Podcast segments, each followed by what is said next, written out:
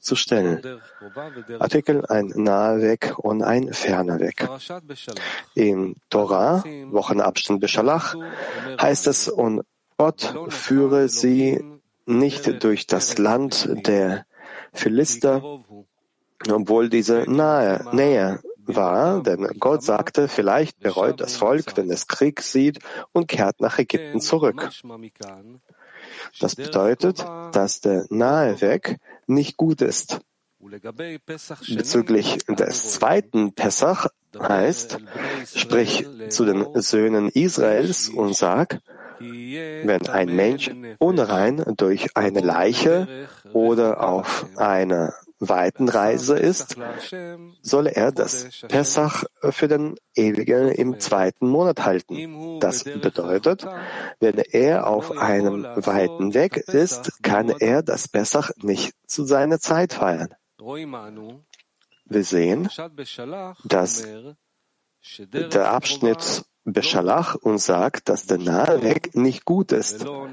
Denn dort steht geschrieben, und er führte sie nicht, denn der Weg war nah, sondern ein weiter Weg ist besser.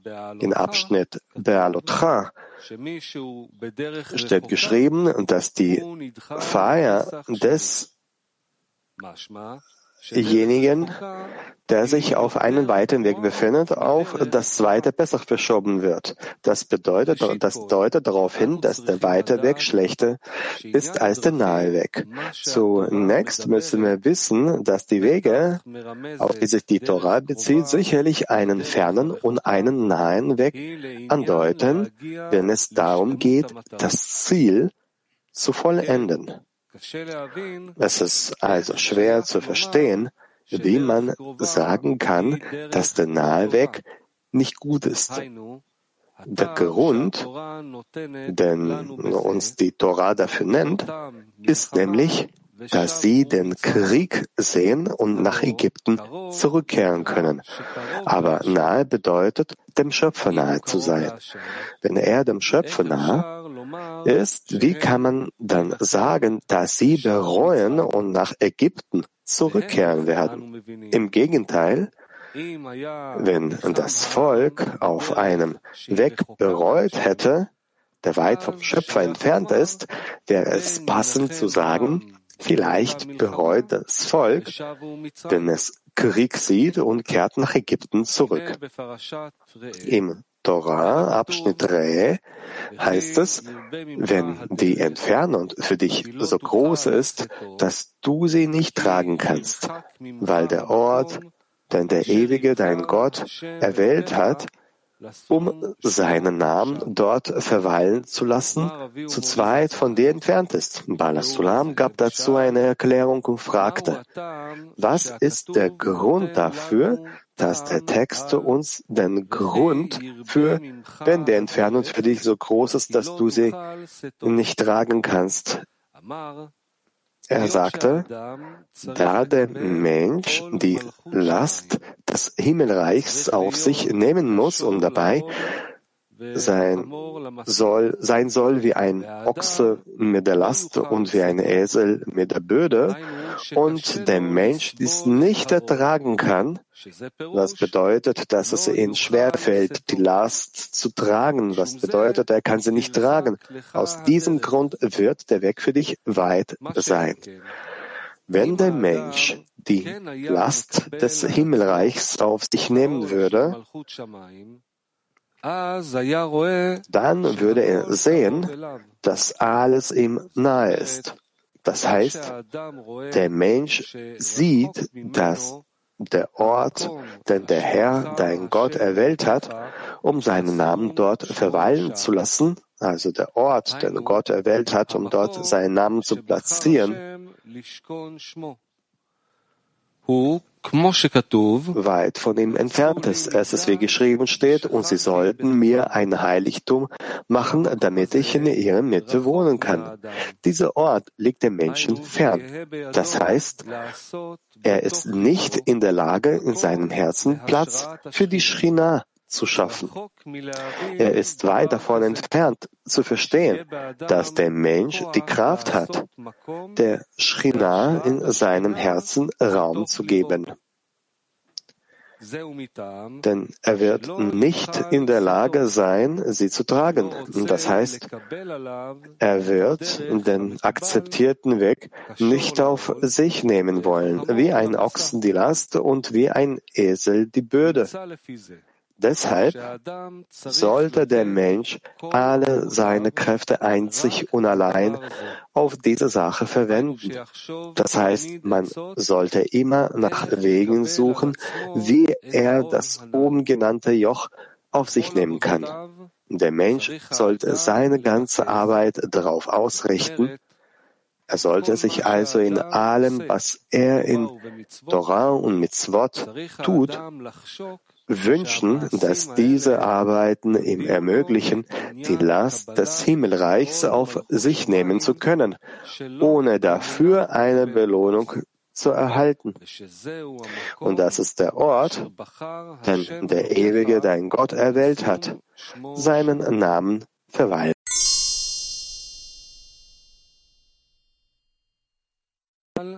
Um das zu verstehen, müssen wir diesen Bezug auf die Ordnung des Beginns der Arbeit interpretieren. Denn es gibt das Thema der Arbeit in der Handlung und es gibt auch das Thema der Arbeit in der Absicht. Das heißt, der Mensch sollte auch an der Absicht arbeiten. Das bedeutet, dass der Mensch beim Einhalten von Mitzvot eine gute Absicht haben sollte, was bedeutet, mit welcher Absicht er die Gebote ausführt. Also der Grund, der ihn dazu veranlasst, die Mitzvot einzuhalten. Da wir die Handlungen darauf ausrichten sollen, sie nicht um seine Belohnung willen durchzuführen, und da er der Mensch mit Gefäßen des Empfanges geboren ist, was bedeutet, dass es unmöglich ist, etwas zu tun, ohne Belohnung für seine Arbeit zu empfangen. Denn es liegt in uns, denn es liegt in unserer Natur, keine Bewegung zu machen.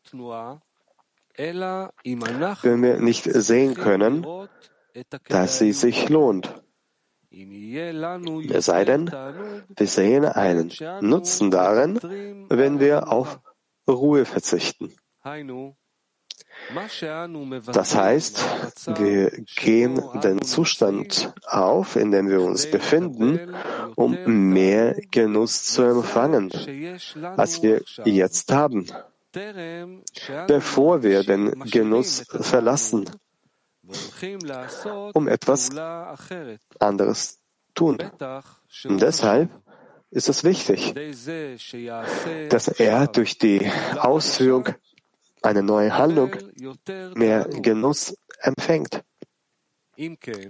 Er will also die Torah und Mitzvot nicht tun und halten, weil der Schöpfer will, dass wir sie einhalten und seinen Willen tun, damit der Genuss aus unserem Gehorsam ihm gegenüber ziehen würde. Vielmehr prüfen wir, da er uns eine große Belohnung dafür verspricht, dass wir auf ihn hören, was er von uns will, denn wir haben die gute Belohnung im Blick, der, die er uns für seine Arbeit zahlen wird.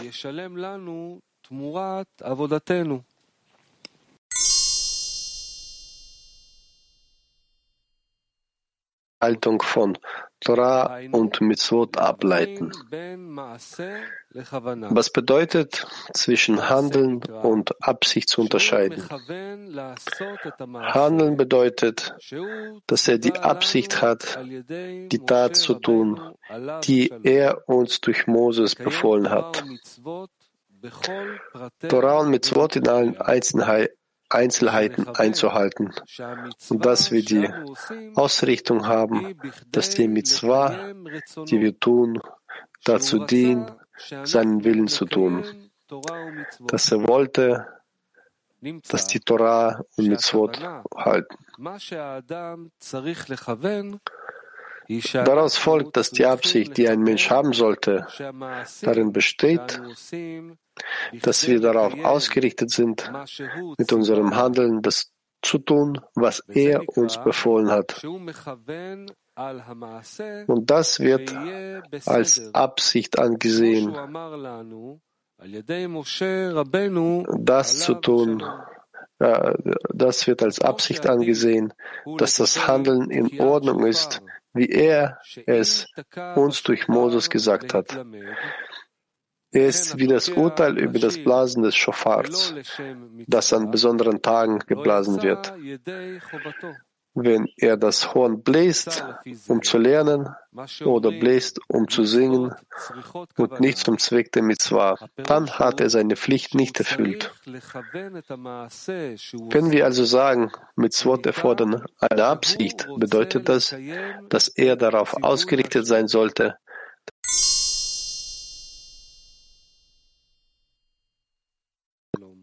die er uns durch Moses aufgetragen hat.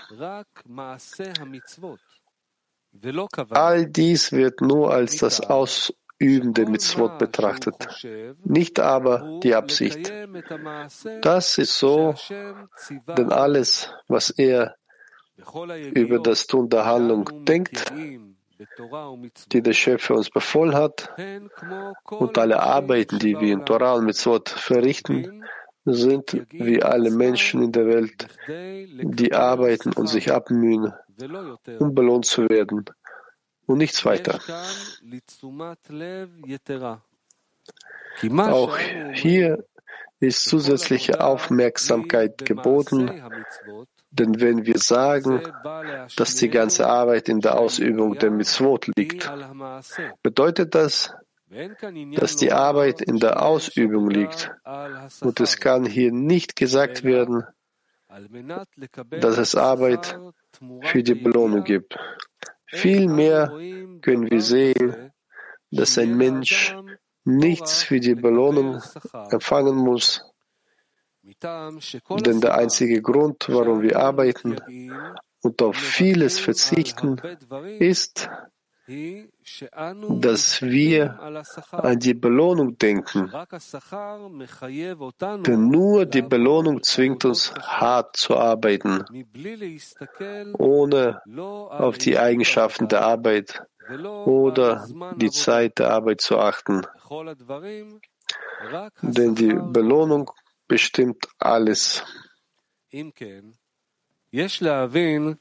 Wir sollten also verstehen, warum wir sagen, dass es Arbeit in der Absicht gibt, also Arbeit für die Belohnung. Denn wie können wir hier von Arbeit sprechen? Wenn sich ein Mensch mit Torah und Mitzvot befasst und sein Verlangen nach Arbeit nicht in der Absicht eine Belohnung zu empfangen, sondern in der Absicht liegt, dass der Schöpfer ihm den Gedanken und das Verlangen gibt zu arbeiten, ist der Körper mit einer solchen Belohnung nicht einverstanden. Denn normalerweise empfangen wir eine Belohnung für Arbeit. Das heißt, die Arbeit besteht in Zugeständnissen von Bedürfnissen, die er genießt und für die er im Gegenzug größere Genüsse, Genüsse empfängt, als ihm zusteht.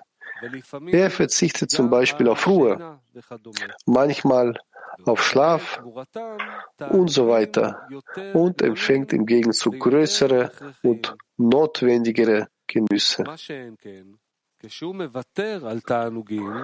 Anders verhält es sich, wenn er auf Genüsse durch Zwang verzichtet. Wenn der Körper nicht einverstanden ist und eine Belohnung will, damit er zustimmt, auf alle Arten von Genüssen zu verzichten.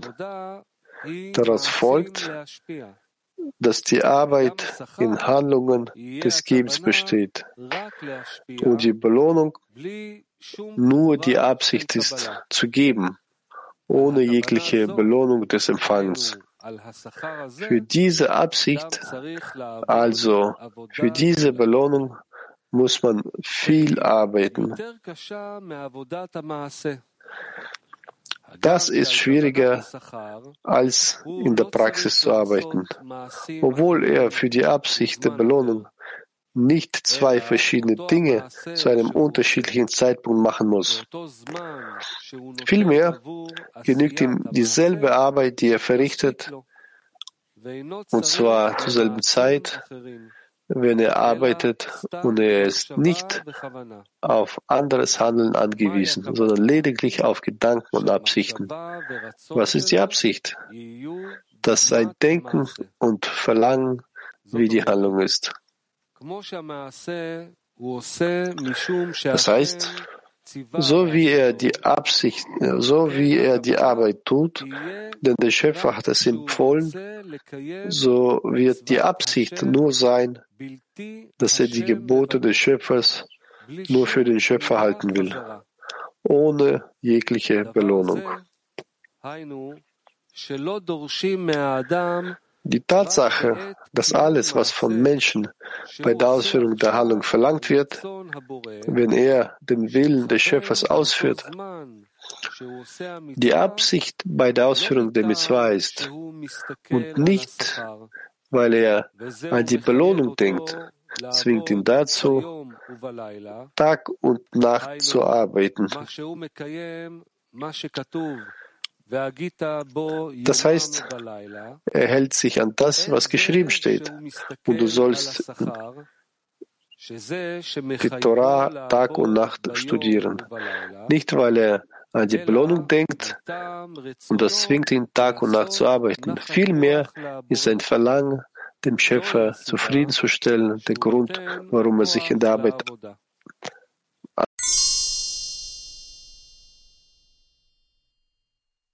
fügen, was das Handeln betrifft, aber es gibt hier die Angelegenheit der Absicht. Das heißt, was die Arbeiter mit ihrer Arbeit Absicht beabsichtigen, ob es zu ihrem Nutzen oder zum Nutzen des Schöpfers ist. Es braucht eine Menge harter Arbeit, damit der Körper zustimmt, für den Schöpfer zu arbeiten. Das heißt, dem Körper zu sagen, was ich mir erhoffe, welche Belohnung ich vom Schöpfer dafür erhalten will dass ich dich gezwungen habe, so hart zu arbeiten, damit der Schöpfer mir die Belohnung gibt, die du mir nicht verwehren kannst, wenn ich alles um des Gebens willen tun will.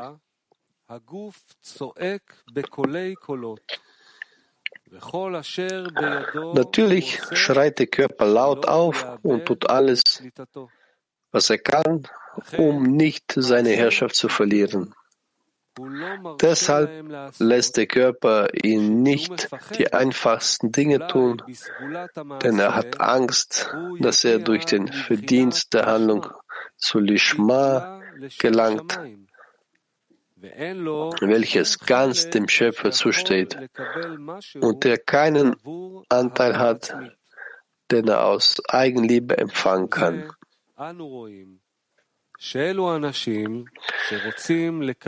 Denn wir sehen, dass für diejenigen, die Torah und Mitzvot halten wollen, jede Kleinigkeit sehr schwierig ist, weil der Körper bei jeder Handlung, die er ausführt, befürchtet, dass der Mensch durch die Arbeit, die er tut, vielleicht Lishma erreicht und die ganze Herrschaft des Willens um des Gebens willen zu empfangen aufgehoben wird.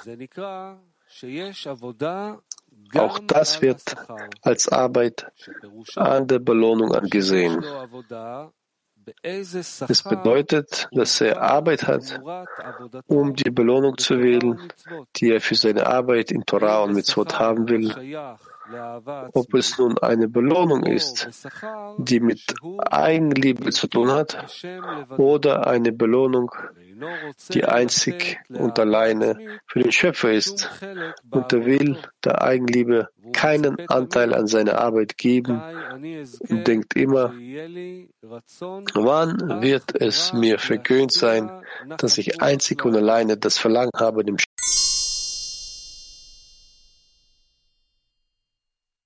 Ruhe daran gewöhnt, bis sie ihn erlangen und ihm aus Liebe dienen. In den Worten von Maimonides bedeutet, deutet sich an, dass es einen nahen Weg gibt, was bedeutet, dass er dem Herzen des Menschen nahe ist, also um Belohnung zu empfangen. Daraus folgt, dass er nahe genannt wird, denn er, ist, denn er ist dem Herzen des Menschen nahe. Es gibt aber noch eine andere Auslegung von naher Weg, nämlich die, dass der Mensch jedes Mal sieht, dass er dem Ziel näher kommt. Und für ihn heißt das Ziel Belohnung. Und er hofft, dass er, wenn er eine bestimmte Menge an Torah und Mitzvot hat, sofort die Belohnung für seine Arbeit empfängt. Denn es ist bekannt, dass es sich, dass es sich erst am Ende auszahlt, ein angestellter Arbeiter zu sein. Er glaubt deshalb, dass er, wenn er seine Arbeit in dieser Welt beendet hat, seine Belohnung in der kommenden Welt empfangen wird, abgesehen von den Mitzvot, deren Belohnung ebenfalls in dieser Welt liegt. Wie geschrieben steht, diese sind die Dinge, deren Früchte ein Mensch in dieser Welt ist und das Kapital ihn an der kommenden Welt erwartet. Deshalb hat er jeden Tag das Gefühl, etwas in der Hand zu haben, was die Belohnung für, seinen, für einen Tag Arbeit bedeutet. Und jeder Tag reiht sich an ein Jahr und ein Jahr an ein Jahr. Wenn ein Mensch zum Beispiel vom Alter von 13 Jahren mit dem Einhalten von Mitzvot beginnt, das ist der Zeitpunkt, an dem Mitzvot verpflichtet werden, ist er im Alter von 20 Jahren glücklich, dass er Gott sei Dank bereits sieben Jahre Arbeit auf seinem Konto geschrieben hat. Im Alter von 30 Jahren ist er überglücklich, denn er hat bereits 17 Jahre Arbeit in sein Buch geschrieben. Daraus folgt, dass er sich jedes Mal, wenn er arbeitet, darüber freuen kann, dass seine Belohnung von Tag zu Tag größer wird. Er nennt diese Arbeit nah am Herzen, denn ist sich seiner fortschreitenden, fortschreitenden Belohnung sicher.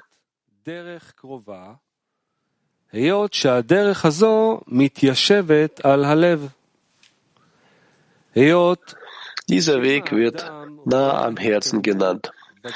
Denn wenn er auf seinem Weg Fortschritte sieht, liegt ihm dieser Weg am Herzen, denn er hat etwas zu prüfen. In der Arbeit, die er ausführt, kann er sehen, dass er jeden Tag ein bestimmtes Pensum an Torah und Mitzvot hat und alles steht in seinem Buch geschrieben so wie es geschrieben steht. Er sagte, alles ist mit einer Bürgschaft versehen und ein Netz ist über allem Leben ausgebreitet. Der Laden ist offen, der Ladenbesitzer gibt Kredit, das Buch ist offen, die Hand schreibt.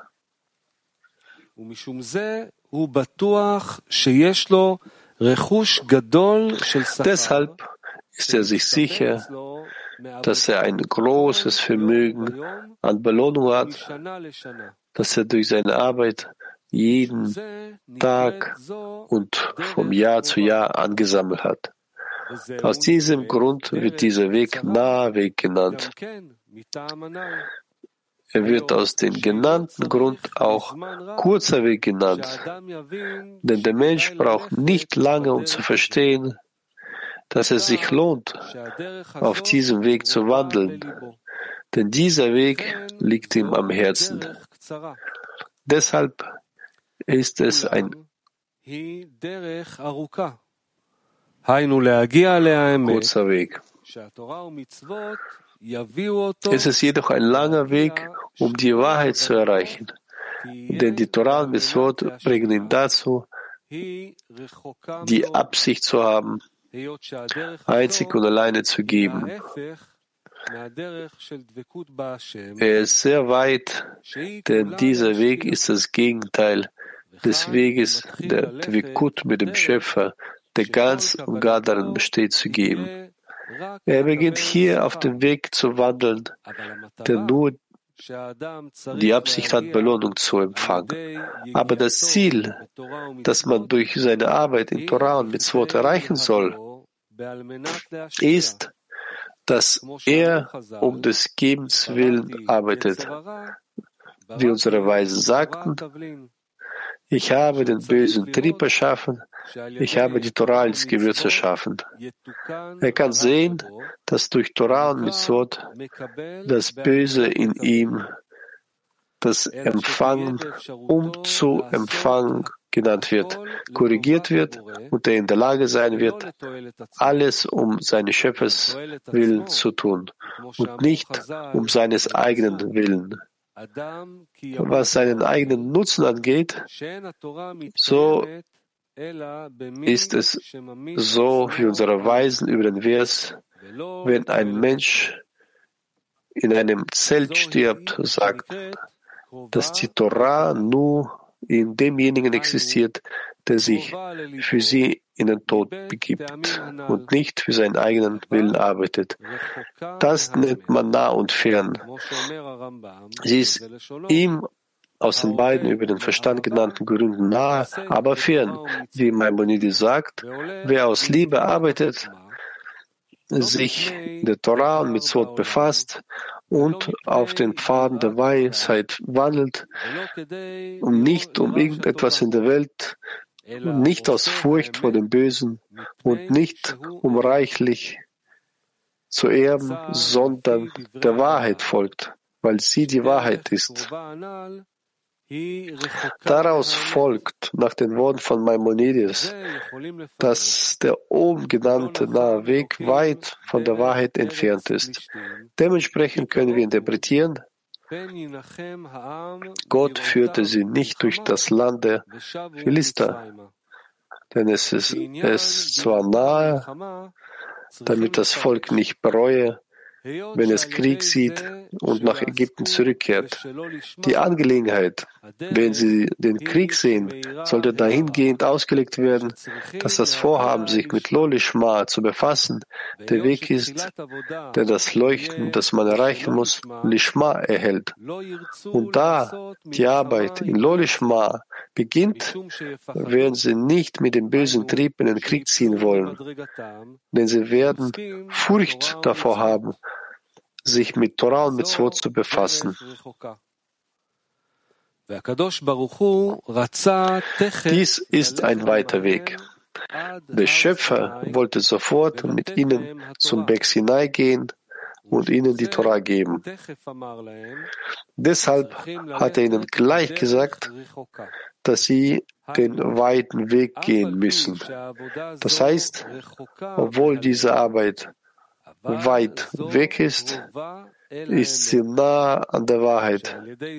Und dadurch werden sie in der Lage sein, die Torah am Fuße des Berges Sinai zu empfangen.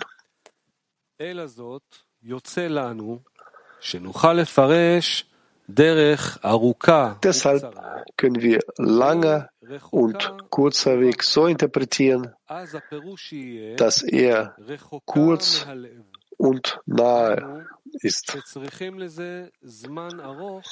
Die Bedeutung wird also weit vom Herzen entfernt sein, was bedeutet, dass es eine lange Zeit braucht, bis das Herz sehen kann, dass es sich lohnt, für die Wahrheit zu arbeiten.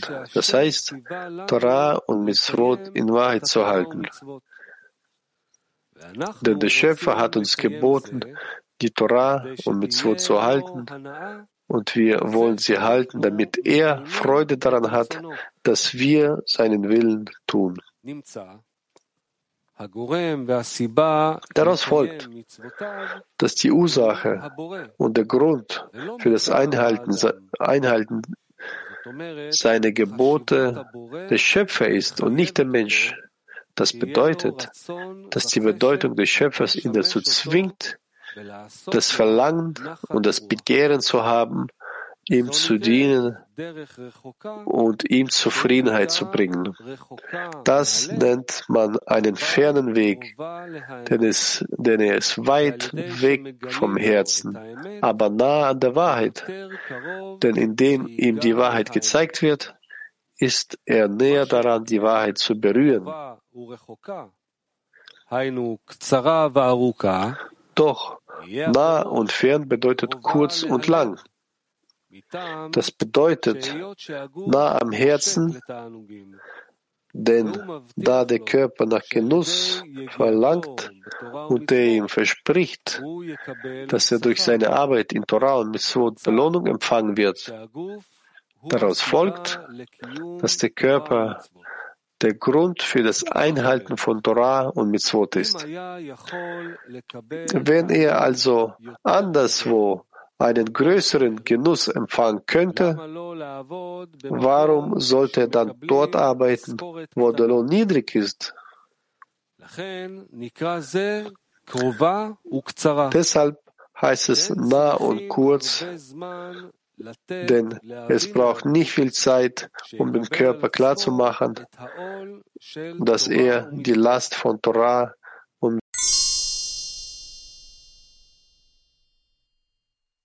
Gott führte sie nicht durch das Land der Philister, denn es war nah. Im Torah-Abschnitt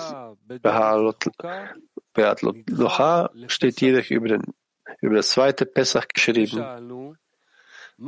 oder einer, der auf einen weiten Weg war, wird für ein zweites Pessach aufgeschoben. Wir fragten, das bedeutet, dass der weite Weg nicht gut ist und deshalb wurde er auf ein zweites Pessach vertröstet? Wir sollten auslegen, dass wenn der Mensch auf dem nahen Weg wandelt, das heißt, nah an seinem Herzen, er sich der Ktusha näher fühlt als andere, die auf dem fernen Weg wandeln, da jeden Tag spürt, dass die Torah und Mitzvot, die er ausführt, sich häufen und zunehmen.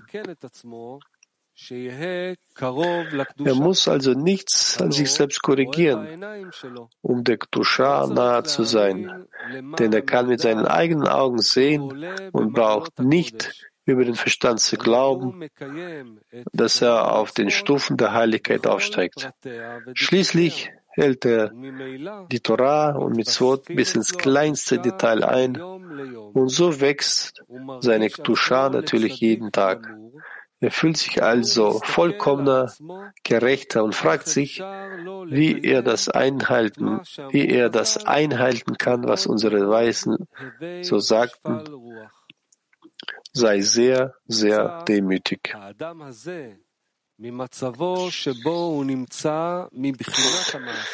Daraus folgt, dass ein solcher Mensch im Zustand, in dem er sich in Bezug auf die Praxis befindet, ohne Hoffnung ist, dem Schöpfer jemals ein Opfer zu bringen, das heißt, in Bezug auf die Übereinstimmung der Form nahe zu kommen, denn er hat nichts das Gefühl, dass er im Eigennutzen versunken ist. Wenn er jedoch spürt, dass er weit vom Schöpfer entfernt ist, dass er sieht, dass er immer noch in Selbstnutzen versunken ist und dem Schöpfer anschreit, ihn aus dem Eigennutzen heraus und dem Nutzen des Schöpfers hineinzulassen, dann kann er korrigiert werden. Das heißt, er wird für ein zweites Pessach aufgeschoben und dann bringt er ein Opfer, das heißt, dann kommt der Schöpfer, er dem Schöpfer nahe. Daraus folgt, dass wir in der Arbeit der Schöpfer zwei Arten unterscheiden sollten. Die eine Art umfasst diejenigen, die noch zu Lolishma gehören. Die zweite Art bezieht sich auf diejenigen, die bereits zu Lishma gehören. Es sind zwei Arten, die einander nicht verstehen. Das nennt man lang und kurz, fern und nah.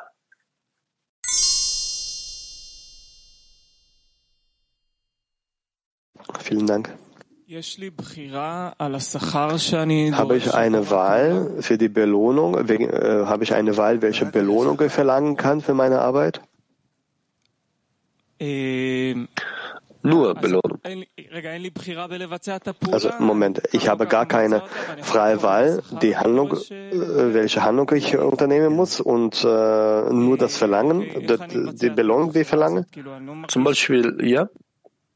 Und wie treffe ich diese Wahl? Ich fühle ja nicht. Wie treffe ich die Wahl? Wie mache ich die, führe ich die Klärung durch? Was ist die richtige Belohnung für die Handlung?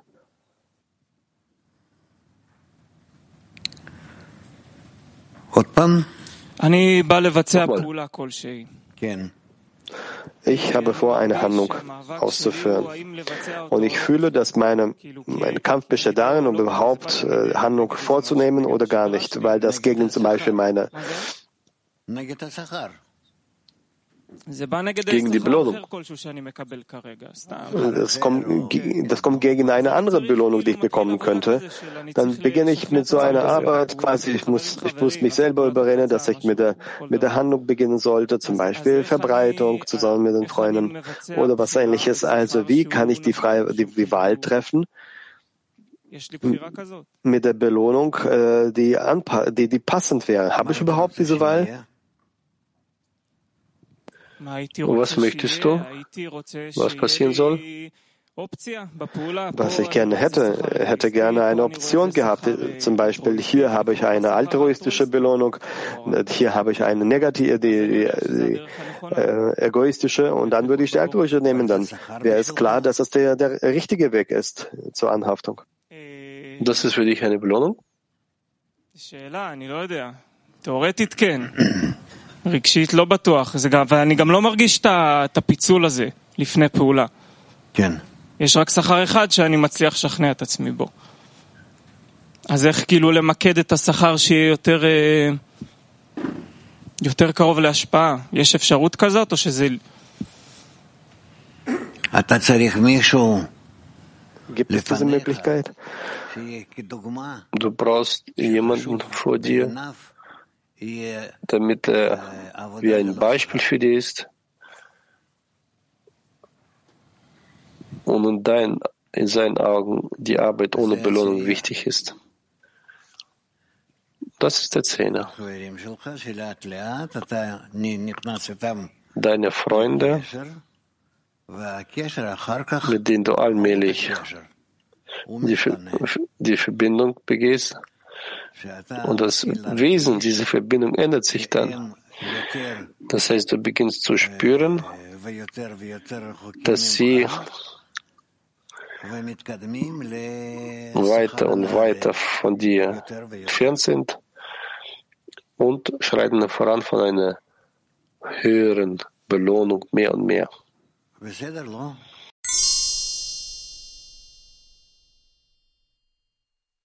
Klar? Herr Gersch. Ich hoffe, dass ich es schaffe, richtig zu fragen. Da gibt es eine, er macht, er macht eine Trennung zwischen dem Körper und dem, dem Herzen. Es gibt die Arbeit des Körpers, also die Belohnung zu bekommen, was der Körper will, und es gibt auch die Arbeit, die Belohnung im Herzen, und zwar den Weg des, der Wahrheit zu erlangen, der Weg des Gebens. Und ich merke, dass der Unterschied zwischen dem Herzen und dem, dem Körper äh, verwischt sich, weil der Körper hat äh, unter sich das Herz und die Arbeit wird äh, mit der Zeit ziemlich ähnlich. Zum Beispiel, der Mensch kommt zum Morgenunterricht, der Mensch kommt in die Gemeinschaft und äh, unternimmt Handlungen in der Gemeinschaft, weil er die Beispiele sieht. Und so geht der Mensch weiter. Aber die Suche nach der Wahrheit verwischt sich. Diese Notwendigkeit, die Handlungen für die Eigenschaft des Gebens, um dem Schöpfer Genuss zu bereiten, quasi verschwindet. Verschwindet. Das ist deshalb, weil diese Sachen weniger wichtig in deinen Augen werden. Aber wie kann das sein? Man befindet sich in einer Gemeinschaft, die die spirituelle Belohnung höher schätzt als die materielle. Warum wirkt das auf mich nicht? Warum wirkt das nicht? Das ist die Belohnung. Ich beschuldige keinen. Ich versuche zu klären. Weil ich quasi in meinem Körper bin, unternehme alles, was in meine Kraft liegt, was mir beigebracht wird, zu tun. Aber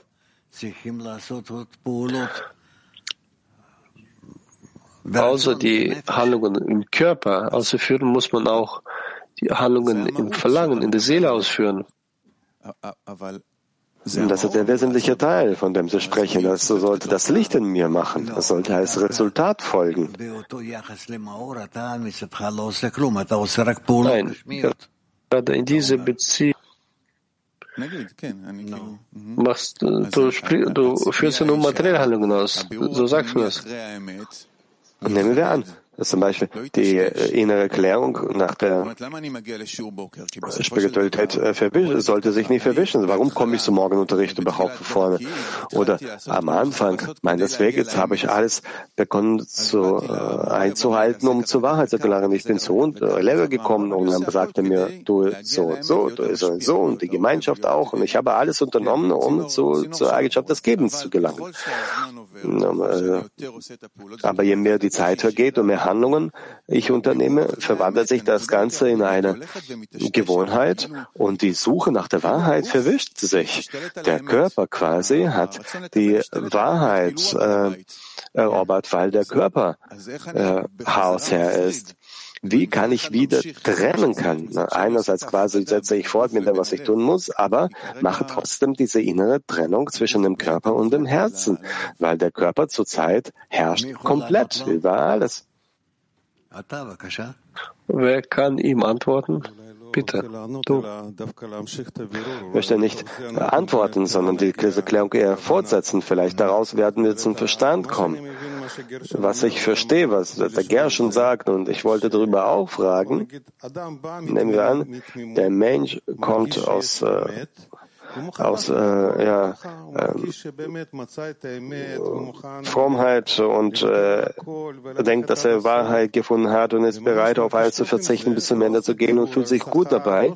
Macht keine Klärung wegen Belohnung, macht gar keine Berechnung, sondern er tut das aus dem Gefühl, dass es die Wahrheit ist. Und danach quasi, dann kommt noch mehr Aviyud hinzu. Und dann steht die Frage, ob der Mensch jetzt sich bemühen sollte und wollen sollte, weiterhin seine Arbeit in der Form tun wie früher und äh, auf die Reinheit der Arbeit achten oder sollte man trotzdem die Klärungen hineintauchen, schauen, was ist die Belohnung, was ist die, die Arbeit und so wie es in Artikeln steht, was ist die Linke linke, rechte Linien. Was ist die richtige Absicht hier an der Stelle? Offensichtlich muss man hier eine Klärung anstellen. Aber der Mensch dann verliert quasi seine Reinheit. Am Anfang hatte er ein Bestreben zur einfachen Klärung und er hat das getan. Und jetzt muss eine kompliziertere Klärung anstellen. Verstehst du?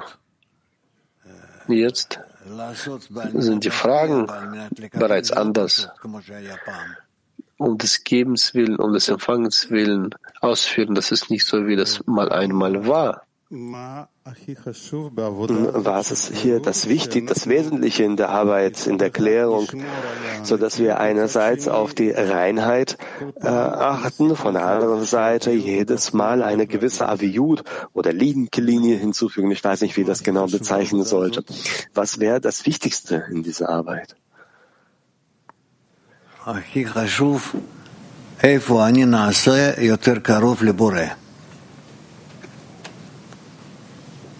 Am wichtigsten ist es, wo werde ich näher zum Schöpfer.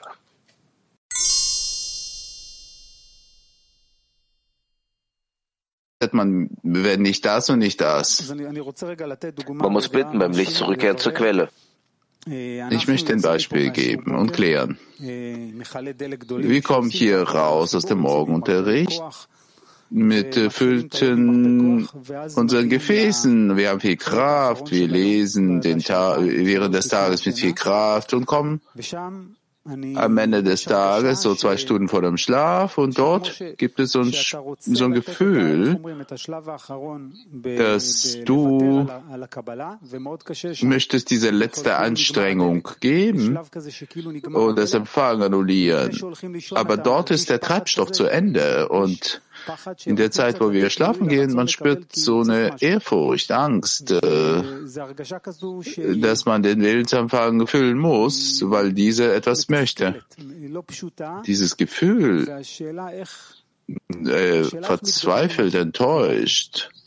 Die Frage, wie überwindet, überwindet man dies? Das heißt, du bist damit einverstanden, leer schlafen zu gehen? Ja, ich will schlafen gehen leer und wenn das klappt, ich weiß, diese Lehre ist gut, weil ich dann aufstehe zum Morgenunterricht mit leeren Gefäßen. Aber es kommen solche Zustände, wo es nicht klappt. Es gibt so eine Angst. Du schätzt es nicht. Ja, manchmal, manchmal klappt es bei mir, das zu schätzen. In anderen Fällen, vor dem Schlafengehen, ein, eineinhalb Stunden, gibt es so eine, ich beginne mich mit kleinen Füllungen zu füllen und ich spüre, wie das Problem ist immer die letzte Etappe. Mhm.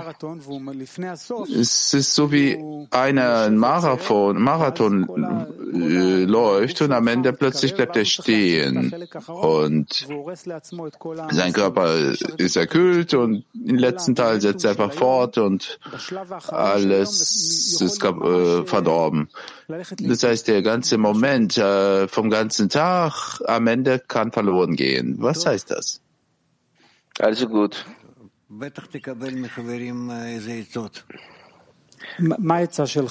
Offensichtlich wirst du von den Freunden irgendwelche Ratschläge bekommen. Was empfehlen Sie hier? Irgendwann mal sagten Sie einfach schlafen gehen, aber das ist auch nicht einfach. Der Körper lässt auch nicht jemand schlafen. Mach weiter. Weitermachen, versuchen. Gibt es keine weiteren Fragen?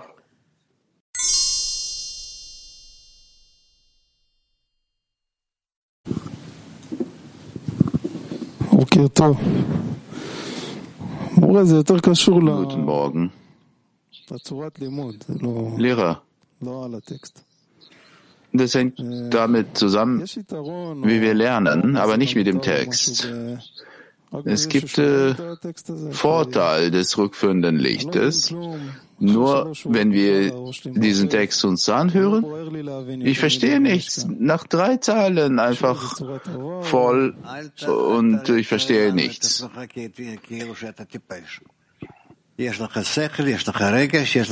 Mach aus dir nicht einen äh, Dummkopf. Du hast deinen Verstand und auch dein Gefühl.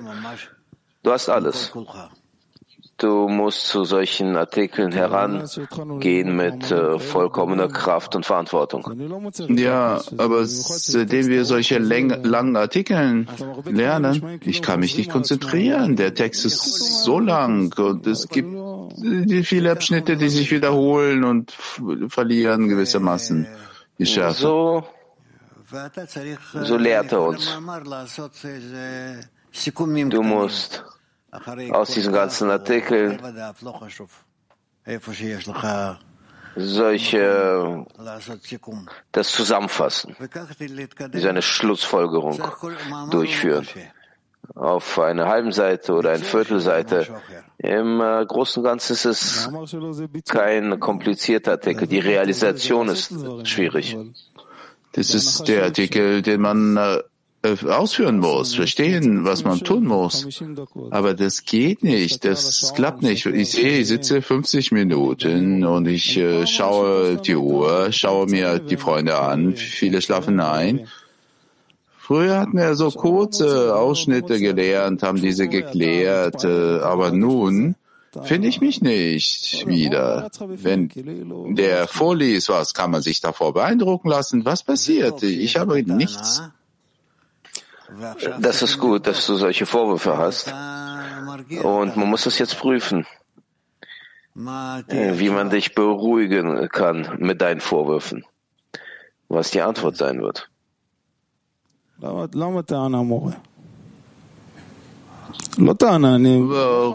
Warum habe ich so einen Vorwurf? Ich sage, was ich fühle. Es ist kein Vorwurf. Ich beschwere mich nicht. Ich fühle das so. Ja.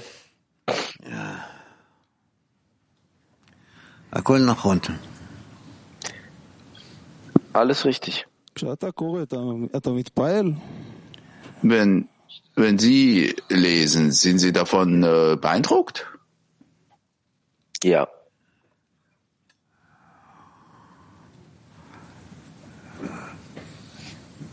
צריכים בהדרגה להיכנס לתוך man muss schrittweise eintauchen in den Artikel und sich bemühen, wenn nicht zu verstehen, dann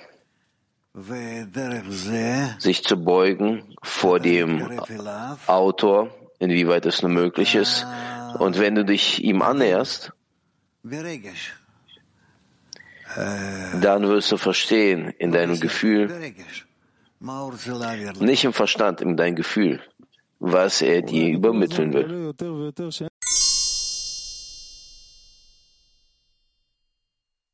Gershon, dein Freund.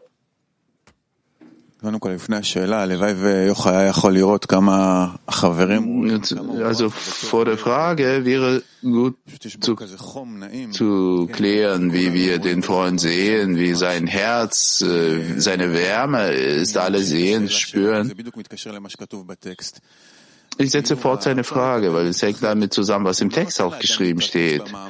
Der Wille zu empfangen hat Angst lässt den Menschen nicht auf dem Artikel konzentriert arbeiten, dass der Mensch nicht Richtung Geben flüchtet. Der ganze Wille zu empfangen fürchtet, so wie der Freund sagt, wir erkennen das nicht. Und auch jetzt auf dem Morgenunterricht haben wir so eine Atmosphäre, Rabash und ich will auf die Dinge in Perspektive sehen und fragen. Aber das Leben ist nicht so. Der Wille zu empfangen kontrolliert die ganze Zeit und es ist nicht klar, wie klärt man das Ganze?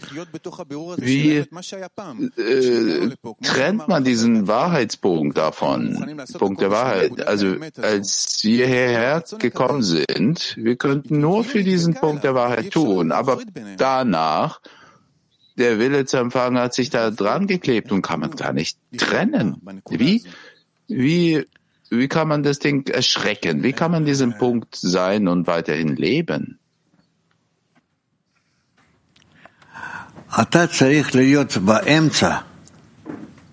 Du musst in der Mitte sein. Du musst dich bemühen, in der Mitte zu sein von dem und dem anderen. Und du musst sehen, wie der Text dich äh, entweder dahin oder dahin zieht, was der Text mit dir machen will.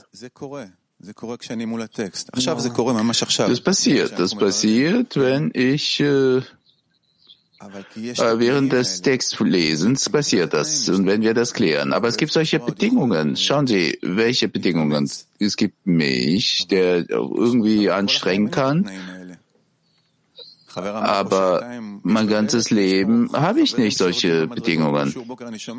Vorhin sagte, für zwei Stunden hat er keinen Treibstoff mehr. Nach dem Unterricht, ja, aber dann verschwindet dieser Punkt, verschwindet der Punkt.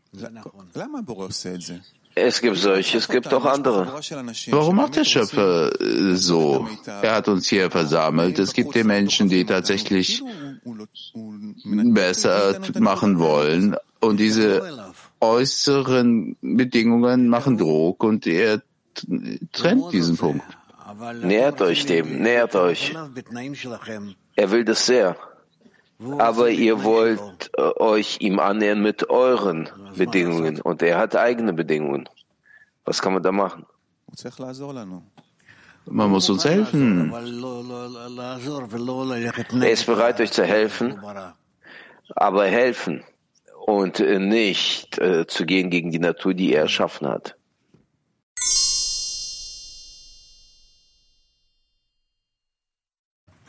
Ja, Gilad. Aus dem Artikel kann man verstehen, der echte Krieg beginnt, wenn der Mensch versteht, dass die Hauptsache die Absicht ist. Ja. Wo er sagt, die Absicht hier, und dann beginnt der Körper sich widersetzen. Alles, was er tut, nur damit er keine Kontrolle über den Körper verliert, weil all die Handlungen, die er macht, versucht zu machen, weil mit Hilfe des Wundermittels kann er zum Geben kommen und irgendein Teil wird er für sich empfangen.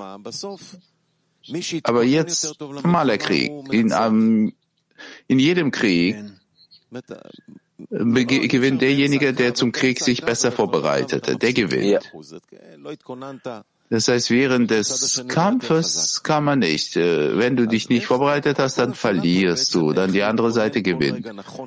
Die Frage ist hier, wie jeden Augenblick bereitet man sich zum Krieg vor?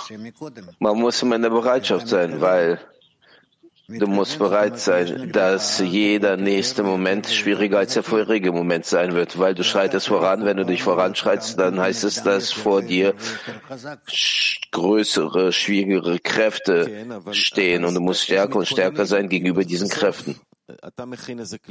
Ja, aber wie bereitet, bereiten wir uns vor? Er hat hier ein Beispiel gegeben. Du kommst mit einem Messer, aber der andere kommt mit, einer, mit einer Pistole. Du kommst mit einer Pistole, der andere kommt mit einem Gewehr. Wie äh, bereitet man die nächste Waffe vor? Wir bekommen die ganze Zeit Schläge, bereiten uns danach äh, vor.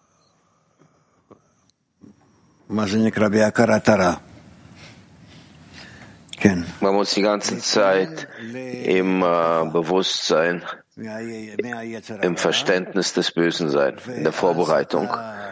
Und in der Attacke sein von seitens des bösen Triebs. Und dann kannst du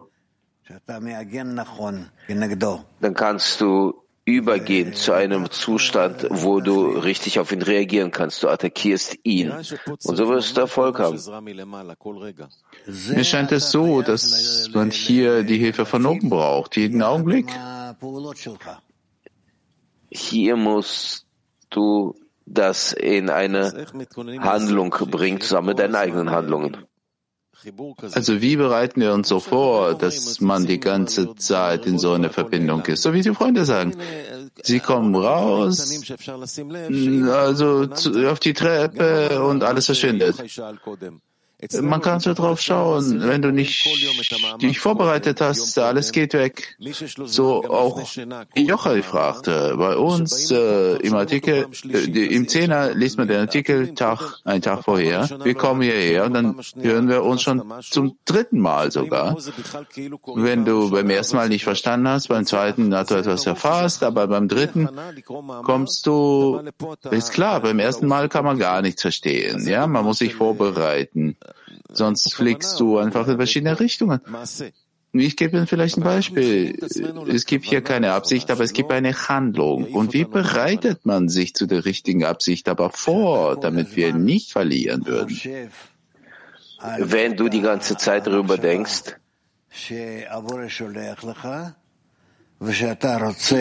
bezüglich des Gedankens, welcher der Schöpfer dir schickt und was und dass du diesen Gedanken durchleben willst mit der Absicht, um zu geben. Also darin braucht man die Vorbereitung, ja? Jeden Augenblick im Leben? Ja, ja.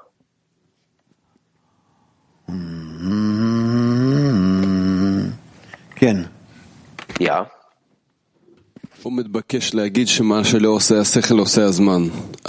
Er bittet zu, zu sagen, das, was der Verstand nicht macht, macht die Zeit. Wo ist die Hilfe hier dann? Hilfe vom rückführenden Licht? Die Zeit, das heißt das rückführende Licht. Es gibt äh, in der Spiritualität keine Zeit, nur ein Zustand. Und wenn der Mensch sieht, dass er schwach ist, dass er nicht in der Lage ist, dass er bereit ist, nur irgendeine Hilfe zu empfangen, dann empfängt er das, er nimmt es an und schreitet damit voran. Also was, muss man darauf warten, bis das Ego abschwächt, sich abschwächt und auf die Seite des Schöpfers überschlägt und zusammen attackieren? Ja. Aber der, der stoppt uns die ganze Zeit. So auch in unserem Leben. Ja, und wann, wann ist die Zeit richtig für diese Attacke? Wann, wann klappt das? Die Attacke, die kann in jedem Zustand sein. Und wenn du im Namen des Schöpfers attackierst, dann erhältst du die Kraft.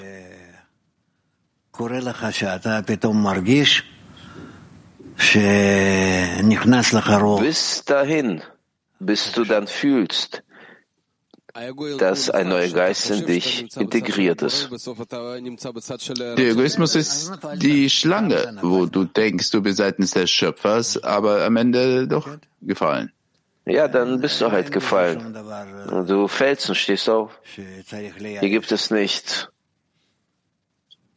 nichts, äh, über was du dich in Verzweiflung, äh, in Verzweiflung bewegen kannst. Äh, tausendmal fällt man und steht auf, der Gerechte.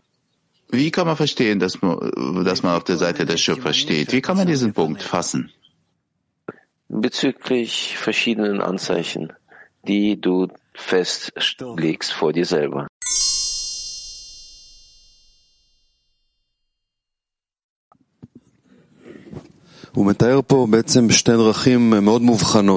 Er beschreibt hier zwei Wege.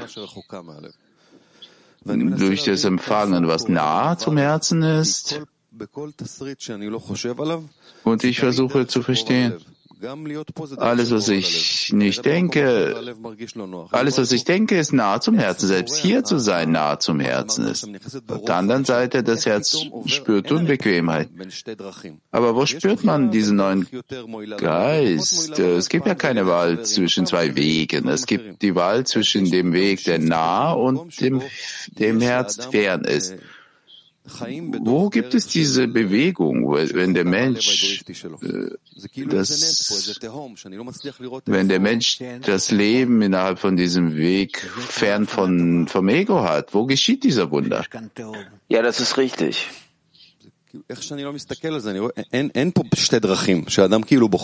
Also egal wie ich drauf schaue, es gibt hier nicht zwei Wege, die man wählen muss. Ja, es gibt irgendein innerer Shift, ja, der sich, wo, wo plötzlich in den Mensch etwas sich einkleidet.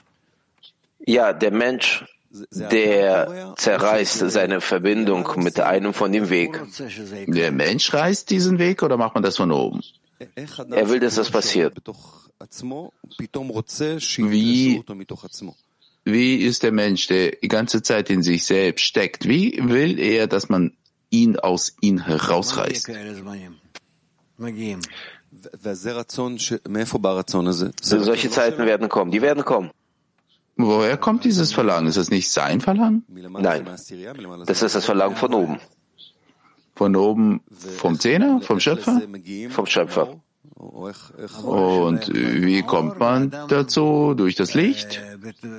Der Schöpfer schickt dieses Licht und der Mensch in diesem Licht erlangt, was er zu tun hat. Im Endeffekt alles kommt vom Schöpfer.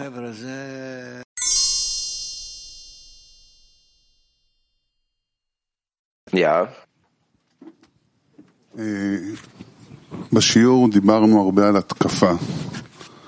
Im Unterricht sprachen wir über, also viel über die Attacke, über die Zeit. Und ich fragte, man muss mit dem Schöpfer ja einverstanden sein, was er tut. Wie? Wie ver verbindet sich das Ganze, die Attacke und Einverständnis damit, was er mit uns macht? Die Attacke heißt, dass du mit den Freunden sprichst oder mit irgendwem anders. Nicht wichtig. Und ihr seid damit einverstanden, zusammen in der Attacke euch zu befinden. Das kann damit beginnen, dass dass ihr mittags nicht schlafen geht, nicht verstanden habe, keinen Mittagsschlaf macht, sondern lieber zusammen was liest. Oder noch irgendetwas macht, dass ihr davon eine größere Forderung habt. Bezüglich der Hilfe vom Schöpfer. Also dafür muss man mit dem Zehner einverstanden sein? Ja. Das heißt, an den Zehner ein, angeheftet sein und einverstanden sein, was sie tun. Was sie sagen, muss man tun. Ja. Sie sagten, wenn du attackierst für den Schöpfer, bekommst du mehr Kraft. Was heißt attackieren im Namen des Schöpfers? Ich weiß es nicht. Ich meine, dass du willst zum Ziel der Schöpfung kommen und du willst mit den anderen, mit den Freunden und dem Schöpfer verbunden sein. Und du willst dich in der Mitte zwischen den Freunden befinden. Nicht, dass du die Hilfe erhältst, sondern damit du helfen kannst. Und aus all diesen Anstrengungen, die du dann investierst, bis zur vollkommenen Kraftlosigkeit. Du bist bereit. Bin ich in der Attacke in Bezug auf die Freunde oder wir alle? Nicht in Bezug zu den Freunden. Also für die Freunde. Wir sind äh, zusammen in einer Attacke? Du befindest dich in der Attacke für die Freunde. Und so jeder von euch. Wie kann man hier den Schöpfer zu der Attacke ranziehen? Ich habe ja keine Kraft. Wie bekomme ich die Kräfte? Wie ziehe ich ihn heran? Wenn ihr euch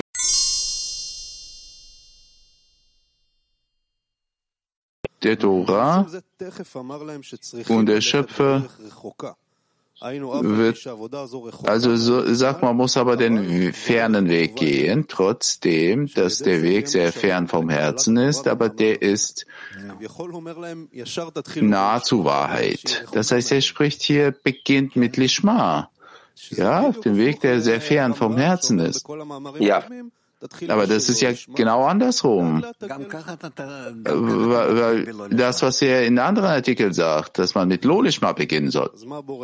Du, so oder so, du fängst in Lolishma an. Also was sagt er denn, äh, dass man hier mit dem fernen Weg anfangen muss? Strebe zu Lishma. Und du wirst äh, zu dem kommen mit einem gewöhnlichen Weg.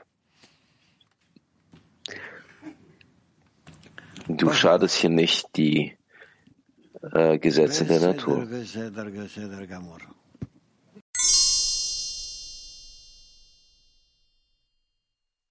Tatsächlich. Nicht dort und nicht dort. Wie du das auch gesagt hast.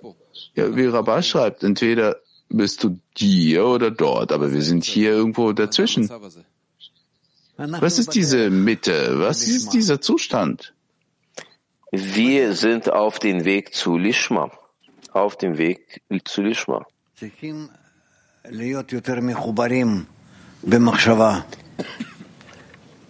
Man muss mehr in seinen Gedanken verbunden sein mit dem Ziel. Und dann kommen wir dazu. Wir kommen dazu. Die Frage ist, wann? Wann wird das passieren?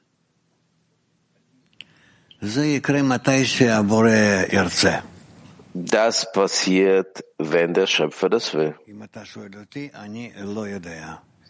Wenn du mich fragst, ich weiß es nicht. Und ich sage das ganz ernst, vom ganzen Herzen. Ich weiß es nicht.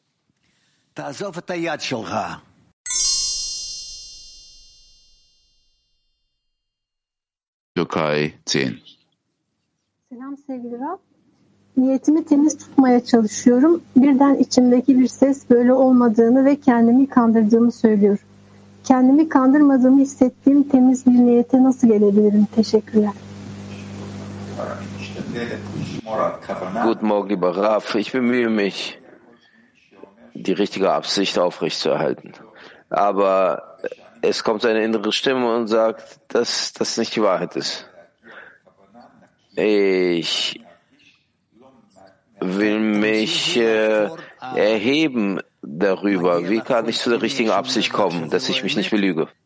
Setze weiter zu graben fort. Wenn, wenn bei dir so eine innere Stimme kommt, dass, die sagt, das ist nicht die Wahrheit, dann grabe tiefer. Dann gibt es noch eine tiefere Stimme, die, wo du siehst, dass das, was du fühlst, das ist meine wahre Absicht.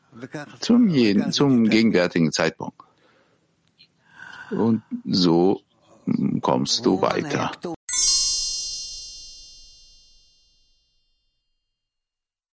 Frauen Beersheba 10. Ich wollte fragen bezüglich der Eigenschaften. Der Mensch, der bekommt zuerst das Verlangen, jemanden Freude zu bereiten. Das kann man bei den Kindern, diese Eigenschaft durchführen, bis es zu einem Punkt einem bringt, wenn du dem Schöpfer Freude bereiten willst. Das sind solche Eigenschaften, die in der Basis sind doch rein. Es gibt nicht sowas wie reine, reine Eigenschaft. Alles nach dem Sündenfall, alles vermischte sich. Es gibt nichts Reines.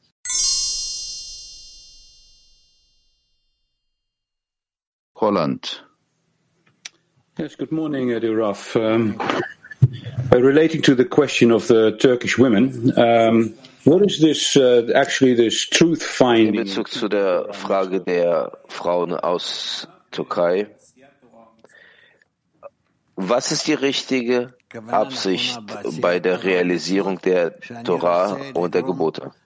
Richtige Absicht, Torah und Gebote zu erfüllen, heißt, ich möchte den Genuss dem Schöpfer bereiten.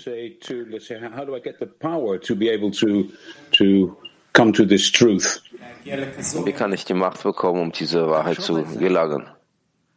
Denke drüber nach. Und bitte beim Schöpfer, dass er dir die Kräfte gibt, das Ganze auszuführen. Und so komme ich zur Wahrheit? Ja.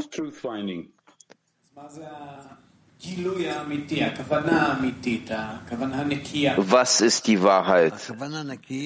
Reine Absicht, wahre Offenbarung. Reine Absicht ist, inwiefern ich sie, diese messe und fühle und ich sehe, sie ist rein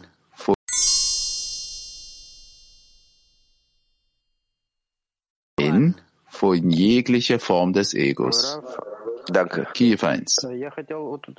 Raf, ich wollte präzisieren bezüglich dieser Attacke und äh, Rat, welchen Sie gegeben haben. Wenn der Zehner den Schöpfer attackieren will, dann haben Sie gesagt, dass man das einmal äh, am Tag machen kann oder eine andere. Wie kann man äh, das sich besser äh, organisieren? Wie kann man sich besser vorbereiten diesbezüglich? Wie oft sollte man das am Tag machen? Ja, ich denke, das nicht öfters als einmal pro Tag. Wie kann man diese Attacke organisieren? Wie passiert diese Attacke im Zehner? Besprecht unter euch und versucht, das äh, zu organisieren und äh, schaut nachher, wozu das euch äh, führt. Aber was ist das? diese Attacke bezüglich des Schöpfers? Wie macht man das im Zehner? Zu was sollten wir streben? Welche Orientierung sollten wir da haben? Welche Weise sollte diese Attacke haben? Das bedeutet, dass die Handlung, die der Schöpfer in der Welt vollbringt, also an jedem von euch und an euch allen gemeinsam, ihr wollt durch diese Handlungen den Schöpfer beeinflussen oder einwirken auf ihn so, dass er seine, sein Verhältnis zu euch verändert, dass er beginnt, euch zu helfen, dass er euch erhebt. Das ist das. Ist das irgendein Gebet? Diese Attacke, ist das ein Gebet oder was ist das? Gebet, eine Handlung, wichtig. Wie prüfen wir, dass wir eine Attacke gemacht haben? Äh, beim Krieg ist das klar, wir sehen dort die Ergebnisse, aber als Ergebnis unserer Handlung, dass wir diese Attacke erkennen als richtig, können wir die Wirkung des Schöpfers auf uns überhaupt erkennen? Ja, das ist möglich und außerdem kommt ihr mit ihm in eine gemeinsame Handlung hinein. Was heißt das, dass wir eintreten in eine gemeinsame Handlung? Gemeinsame Handlung, einer gegenüber dem anderen. Frauenheb 1.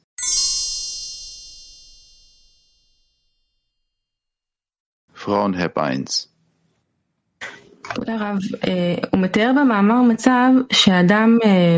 Vielen Dank, Raf. Er beschreibt in dem Artikel einen Zustand, wenn der Mensch eine Belohnung bekommt, wenn er sieht, dass er voranschreitet, dass er die ganze Zeit voranschreitet. Frage.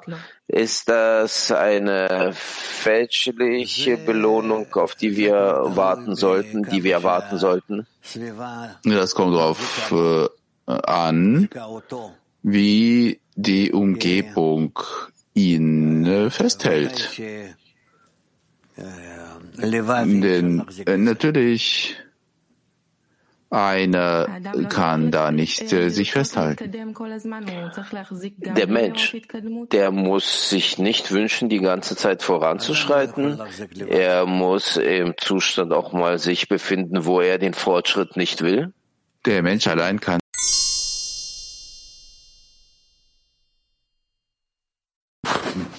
Ja.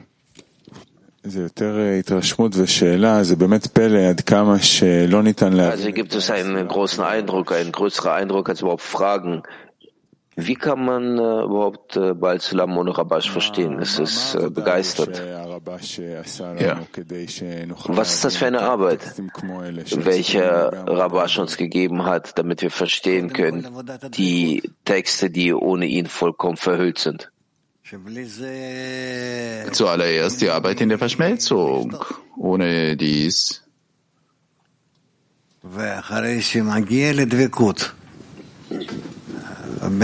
ohne dies kann man äh, irgendwie nichts äh, daraus äh, trinken, ja, nicht daraus äh, entnehmen, um zur Anhaftung mit dem Schöpfer zu kommen.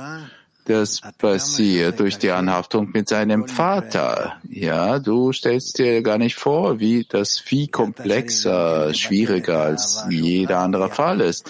Denn du musst auch deine Beziehung, individuelle Beziehung annullieren, die du zum Vater hast. Das ist nicht so, wie wir es äh, für gewöhnlich verstehen. Das ist viel größer. Und erst danach kannst du zu dazu kommen, was er schreibt. Das heißt, die Neigung und die Versüßung. Jetzt, die Versüßung das, was er hier äh, beschreibt bei Sulam, äh, gibt solche äh, kurzen Andeutungen. Rabash beschreibt es aber mehr in so einer reicheren, breiteren Form, dass das einfach wie so ein Wunder ist, das zu lesen, dass er überhaupt in der Lage war, in so einer Form zu schreiben dass er gehen konnte gegen Establishment äh, in Israel. Über was sprichst du? Das heißt, er, er bringt hier Beispiel, äh, kurzer und langer Weg, dass der Weg nicht zur Wahrheit bringt, dass äh, wir das Gebot durchführen können, um zu geben. Das heißt, die Wahrheit ins Gesicht. Er ist so mutig, das so zu schreiben. All seine Artikel sind so, die diesen Punkt klären. Sagen wir mal ja, ja. Wie kann das sein? War das so eine Epoche, also eine Zeit damals oder so eine Seele? Das heißt, er fühlt die Zukunft, die zu uns kommen müsste. Er bereitet uns vor. Er ist natürlich äh, für die Zukunft ausgerichtet, aber wir sollten nicht äh, äh, so denken, dass dass die Menschen, zu denen er schreibt, äh, dass sie gewissermaßen verstehen, lesen, besprechen. Es gibt irgendeine negative Einstellung ihrerseits, aber nicht so weit. Die Zeit wird kommen, wo die das lesen werden und plötzlich äh, wird der Taler fallen. Äh, für wen hat er das so geschrieben? Ich denke für uns.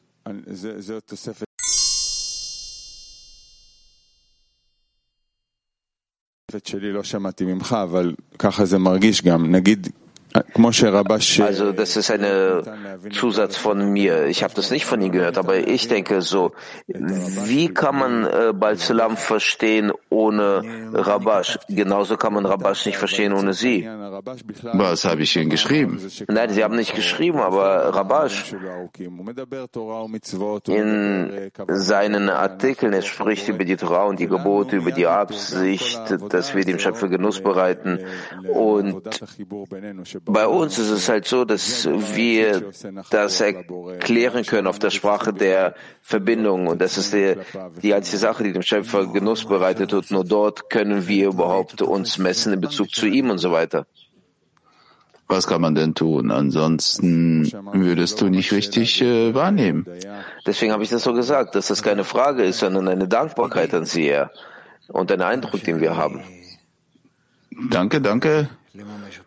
Darin besteht auch meine Rolle, wie ich sie ausführen kann. Rav, Sie haben jetzt gesagt, dass Rabash, für Rabash war es schwierig, seine Liebe zum Vater zu annullieren. Bezüglich des Vaters, ja, hat er Schwierigkeiten. Frage diesbezüglich, wenn ich so fragen darf.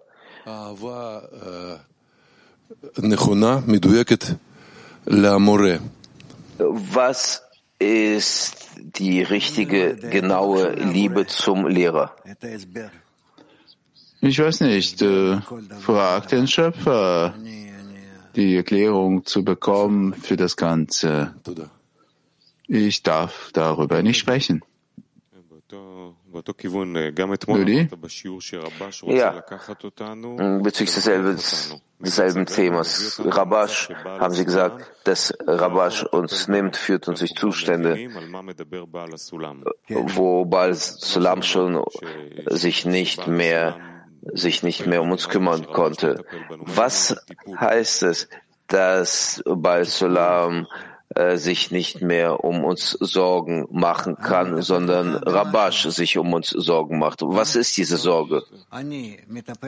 Kümmere ich mich um dich etwas? Mache ich mir Sorge über dich? Ja. Also auch Rabash jetzt und auch bald Sulam. Ja?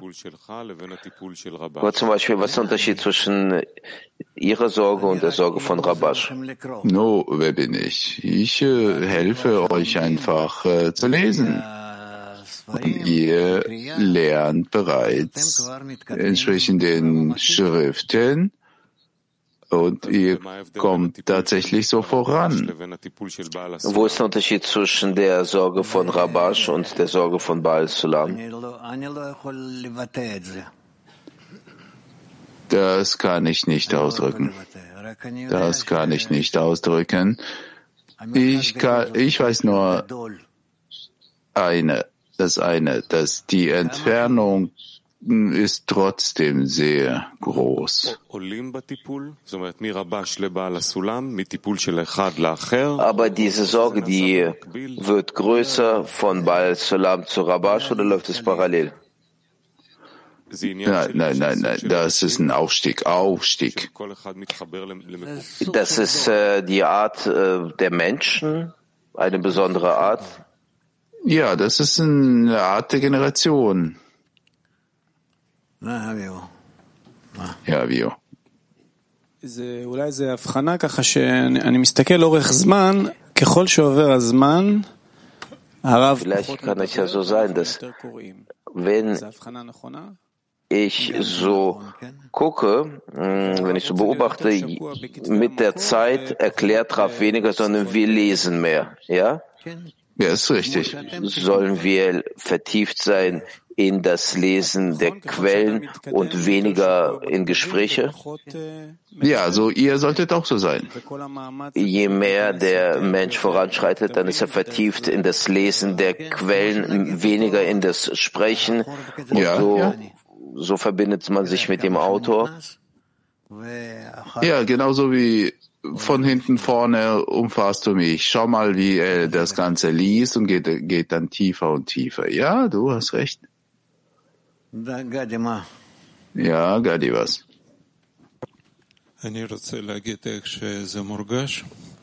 Ich will sagen, wie das empfunden wird, dass sie, sie gebären uns, sie sorgen sich um uns, wie ein Elternteil und wir, wir wie ihre Kinder.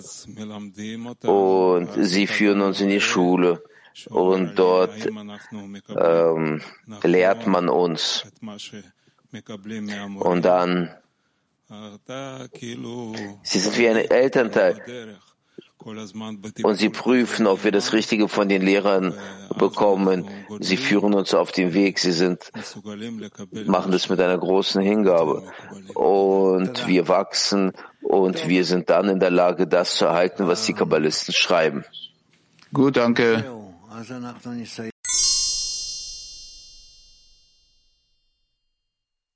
Und wir sind dann in der Lage, das zu erhalten, was die Kabbalisten schreiben. Gut, danke. Gut, also damit äh, machen wir Schluss.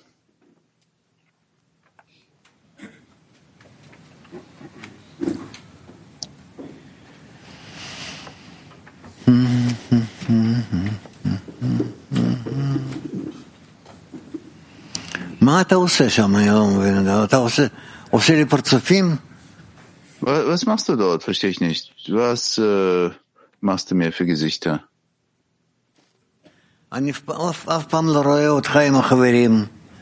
Ich äh, sehe dich niemals mit den Freunden zusammen. Trotzdem unser Arbeit, unser Studium muss möglichst den anderen nah sein. Ach, Gershon ist noch äh, aufgewacht.